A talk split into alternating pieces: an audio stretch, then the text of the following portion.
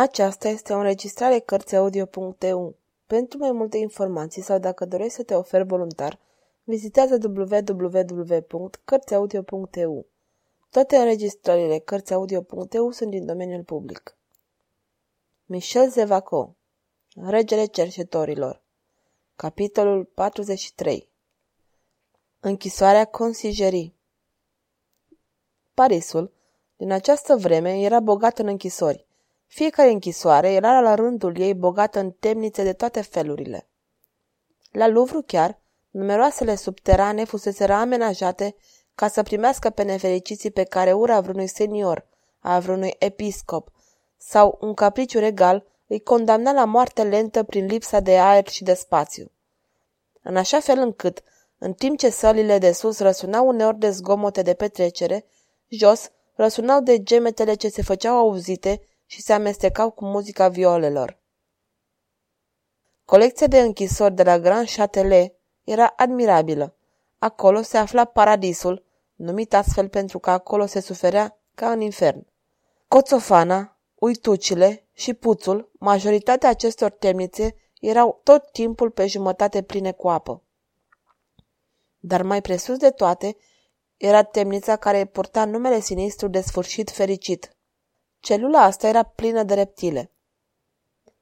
Se avea grijă din când în când să se reînnoiască colecția de vipere și de broaște râioase care se hrăneau cu murdăriile îngrămădite. La Petit Châtelet se afla de asemenea un remarcabil sortiment de temnițe.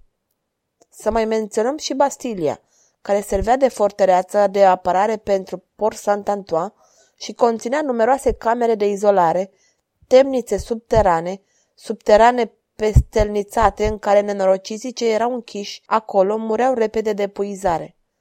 Mai erau închisoarea Nestel, închisoarea Prevot de Marchand, Lefort de Vac, numită astfel pentru că această închisoare depindea de episcopul de Paris și acolo erau închiși în special cei ce desplăcuseră preoțimii. O închisoare specială pentru dușmanii episcopului nu era de prisos. Să ne grăbim a adăuga că ar fi fost o mare nedreptate ca episcopul să se poată mândri cu privilegiul neobișnuit de a avea o închisoare exclusiv la dispoziția sa. Consiliul de canonici de la Notre-Dame despunea și el de una. Într-adevăr, închisoarea de la Notre-Dame, situată în apropierea catedralei, era destinată numai pentru a închide pe cei care și-au atras ura vreunui canonic sau vreunui arhidiacon. În sfârșit, ca să încheiem cu clerul, să spunem că preoții aveau de asemenea la îndemâna lor închisoarea oficialității, dar aceasta era destinată să primească pe ecleziastici răzvrătiți. Ea poseda temnițe asemenea unei închisori obișnuite laice. Să terminăm enumerarea citând pentru memoriile închisorii Saint-Martin de Champ, care aparțineau călugărilor acestui ordin, închisoarea Templă, închisoarea Saint-Genevieve, Saint-Maloir, Saint-Germain-de-Pré din parohia Montmartre. Printre toate aceste închisori, locuri de detenție și de tortură, sinistre în pace, în care se murea uitat de lume, închisoarea Consigerii deținea un rang dintre cele mai onorabile. Era situată în Ile de Cité, făcea parte din clădirile palatului. Nu era cu nimic mai prejos de vecinele sale închisorile și Grand Châtelet, posedând propria cameră de tortură, celule subterane și puțuri cu reptile. Administratorul acestei închisori, șef al jurisdicției tribunalului de pe lângă palat, era un anume Gilles de Maillu, care era fratele ofițerului de la Louvre pe care cititorii noștri poate că nu l-au uitat de tot, Ale Le Maillu.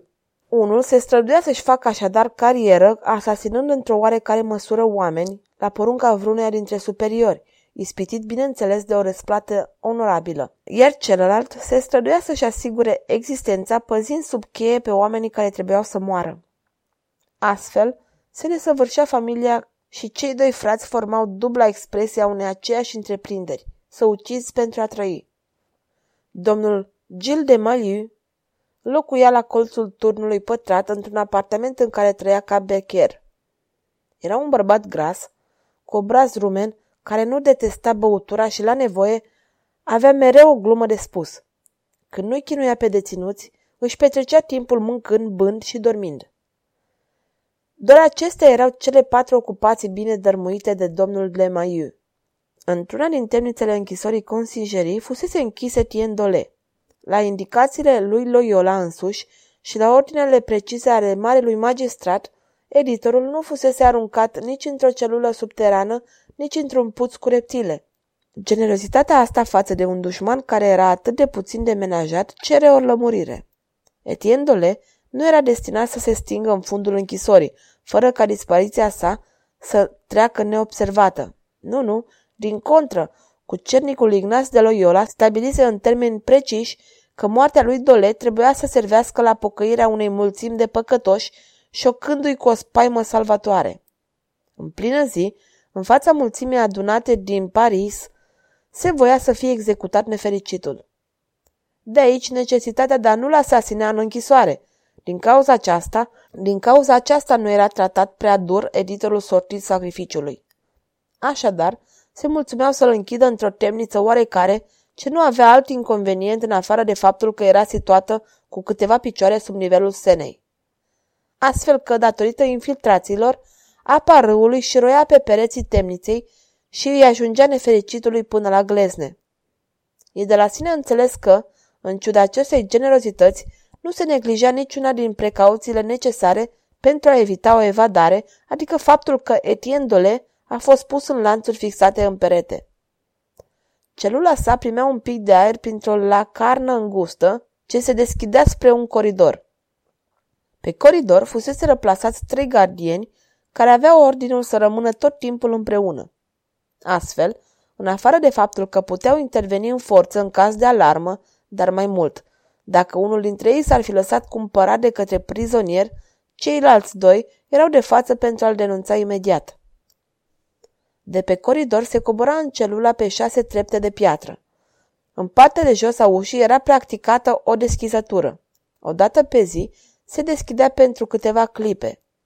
Dole vedea apărând o mână. Mâna așeza rația zilnică de pâine neagră, amestec de făină de secară, de orz și de paie, apoi, apoi aceeași mână împingea o cană plină cu apă. Provizia pentru 24 de ore. Pâinea și cana erau așezate pe treapta cea mai înaltă. Dole, în lanțuri cum era, trebuia ca să poată ajunge la ele să traverseze celula târând lanțul după el. Când lanțul se termina, trebuia să se aplece în față, să întindă brațul pentru a apuca pâinea și cana. Cu pâinea era mai ușor, dar se întâmpla uneori că atunci când încerca să apuce cana, o răsturna și atunci rămânea fără apă până a doua zi. Într-o zi, pe când îi se întâmpla această nenorocire, îl cuprinse febra și îl măcina o sete arzătoare. Dole era mândru.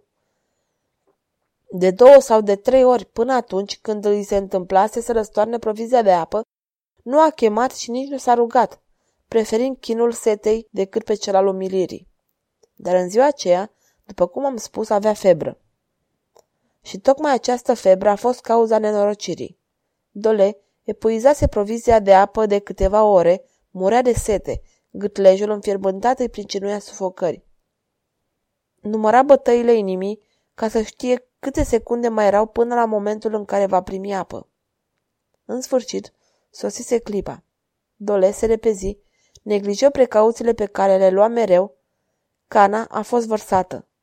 În timpul primei ore, nefericitul nu a spus nimic. Apoi, puțin câte puțin, îl lăsau puterile, începea să delireze. Atunci n-a mai știut unde se afla, nici ce făcea, nici ceea ce spunea. Implora, se tânguia, oferea o avere pentru un pahar cu apă. Cei trei temniceri de pe coridor auzeau aceste plânzete, ascultau aceste rugăminți care le dădeau fiori. În sfârșit, unul dintre ei, nemai suportând, s-a dus să-i dea de știre domnului Lemaiu. Și ce?" spuse onorabilul bărbat. Se plânge că n-are apă. E mai adâncă de un picior pe podeaua temniței. Și jupânul Lemaiu început să râdă, încântat de gluma sa. De fapt, gândi temnicerul, n-are decât să bea din apa aia. Poate că nu este prea limpede, dar când ți-e atât de sete... Am descris incidentul ca să arătăm că domnul Lemaiu era în fond un om glumeț și că, În orice ocazie știa să găsească un cuvânt potrivit. Trecuseră deja 12 zile de când Etienne Dole își pierduse orice nădejde în celula sa, când într-o dimineață zări ușa deschizându-se. Temnicerii intrară și, fără să-i adreseze un cuvânt, au descuiat lacătul de la lanțul cu care era legat. Apoi a fost apucat de brațe și condus. Dole tresări de bucurie. Fără îndoială, gândea el, mă conduc în fața judecătorilor. Or, judecata înseamnă eliberare, de vreme ce n-am făcut nimic. Se vede că Dole își făcea încă iluzii. Speranța că avea să fie judecat se confirma în mintea sa când a zărit că l-au introdus într-o altă celulă și că îi se dădeau schimburi curate. Se grăbi să se schimbe, fapt pentru care încerca o bucurie pe care ne-ar fi greu să-i apreciem valoarea. Dacă ne închipuim doar că nefericitul petrecuse 12 zile într-o groapă invadată de o apă urât mirositoare. Cum a reușit să doarmă timp de 12 zile care au însemnat cât 12 secole de chin și de spaimă? Unul dintre temniceri povesti că atunci când a deschis ușița și s-a culcat pe burtă să privească în interiorul celulei, l-a văzut pe prizonier stând în picioare, sprijinit de perete și dormind adânc.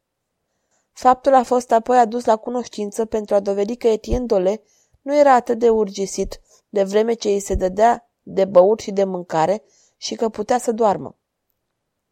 Îmbrăcat în noile sale schimburi, Dole privea temnița în care îl aruncaseră.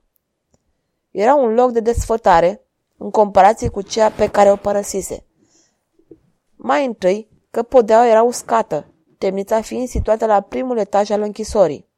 Apoi, aici dispunea de aer și de lumină. E adevărat, destul de puțină, căci lumina era drămuită de un grilaș cu ochiuri mici a unei ferestruici prin care cu greu ar putea cineva să-și trecoare mâna.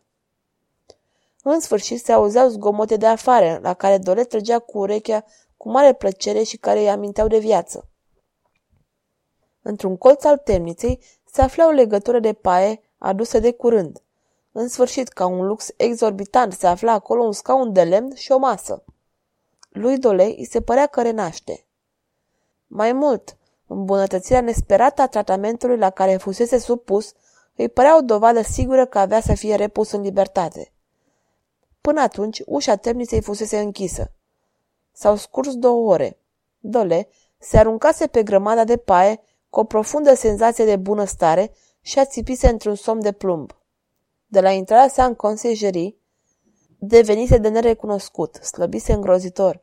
Chipul îi era ca de ceară, în timp ce buzele și pomeții obrajilor rămâneau roșii ca de foc de la febra care îl mistuia. Dole a fost trezit brusc. O mână aspră scutura. S-a ridicat și a văzut un bărbat care îl privea cu un surâs prostesc. Era domnul Lemaiu. Șase gărzi înarmate cu archebuze erau orânduite în fața ușii, cu toate că ușa fusese închisă. Dole se ridică în picioare cu un zel bucuros, de data asta aveau să-l conducă la judecători. Unde va avea loc judecata? întrebă el. Judecata? Făcut domnul Lemaiu, scosându-și în evidență surâsul. Care judecată? Cum care? A mea? Nu mă judecați? Nu știu ce vreți să spuneți, răspunse domnul administrator al închisorii, mereu surâzător. Copleșit, Dole căzu pe scaun. Răspunsul temnicerului șef îi dădea o lovitură năprasnică. Ei, haide!" reluă Lemaiu cu bunăvoință. Nu aveți nimic de cerut?" Cer să fiu judecat." Ei, ce naiba o să fiți judecat? Sunteți foarte grăbiți să vă duceți la condamnare, prietene." Domnule Maiu început să râdă zgomotos, atât de caragioasă îi se păru ideea că prizonierul se grăbea să fie condamnat. Își șterse ochii și reluă. Nu de asta vă întreb. Recunoașteți că sunteți bine instalat la intrarea dumneavoastră în această închisoare, bine hrănit, nu-i așa? Și că toate atențiile compatibile cu poziția dumneavoastră v-au fost date. N-aveți nimic de remarcat? Nimic, făcu Dole. Cred și eu, la naiba paie nou-nouțe. Aș borfa și ăștia de temniceri or să mă ruineze. De temniță plină cu apă nici pomeneală? Nemaiu părea măhnit de faptul că lui Dolei se schimbase temnița. O să primiți o vizită, continuă el. Vă sfătuiesc în interesul dumneavoastră să luați aminte la imboldurile Sfântului om ce o să vină. Vorbind astfel, domnul Gil se retrase escortat de cele șase gărzi ale sale. Ziua se petrecu fără ca vizita anunțată să se producă. Etienne Dole se rătăcea în presupuneri de toate felurile asupra motivelor care determinaseră schimbarea de tratament și asupra vizitei pe care trebuia să o primească. A doua zi a avut loc vizita. În timpul dimineții, Dole zări ușa deschizându-se și domnul Lemaiu intră din nou, mergând înaintea unui bărbat, față de care nu mai contenea cu atențiile unui respect exagerat. Bărbatul, care era acoperit cu o mantie monahală și o glugă, făcu un semn. Lemaiu murmură. Prea cu cernice, nu vă temeți că prizonierul se va deda la vreun gest violent?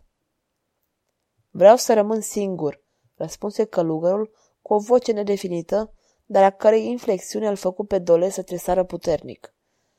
Lemaiu se înclină, aplecându-se atât cât îi permitea burta, apoi se grăbi să dispară. Călugărul își lipi pentru un moment urechea de ușă, ascultă pașii lui Lemaiu și ai gărzilor sale ce se retrăgeau. Atunci se întoarse către Etienne Dole și își lăsă gluga pe spate.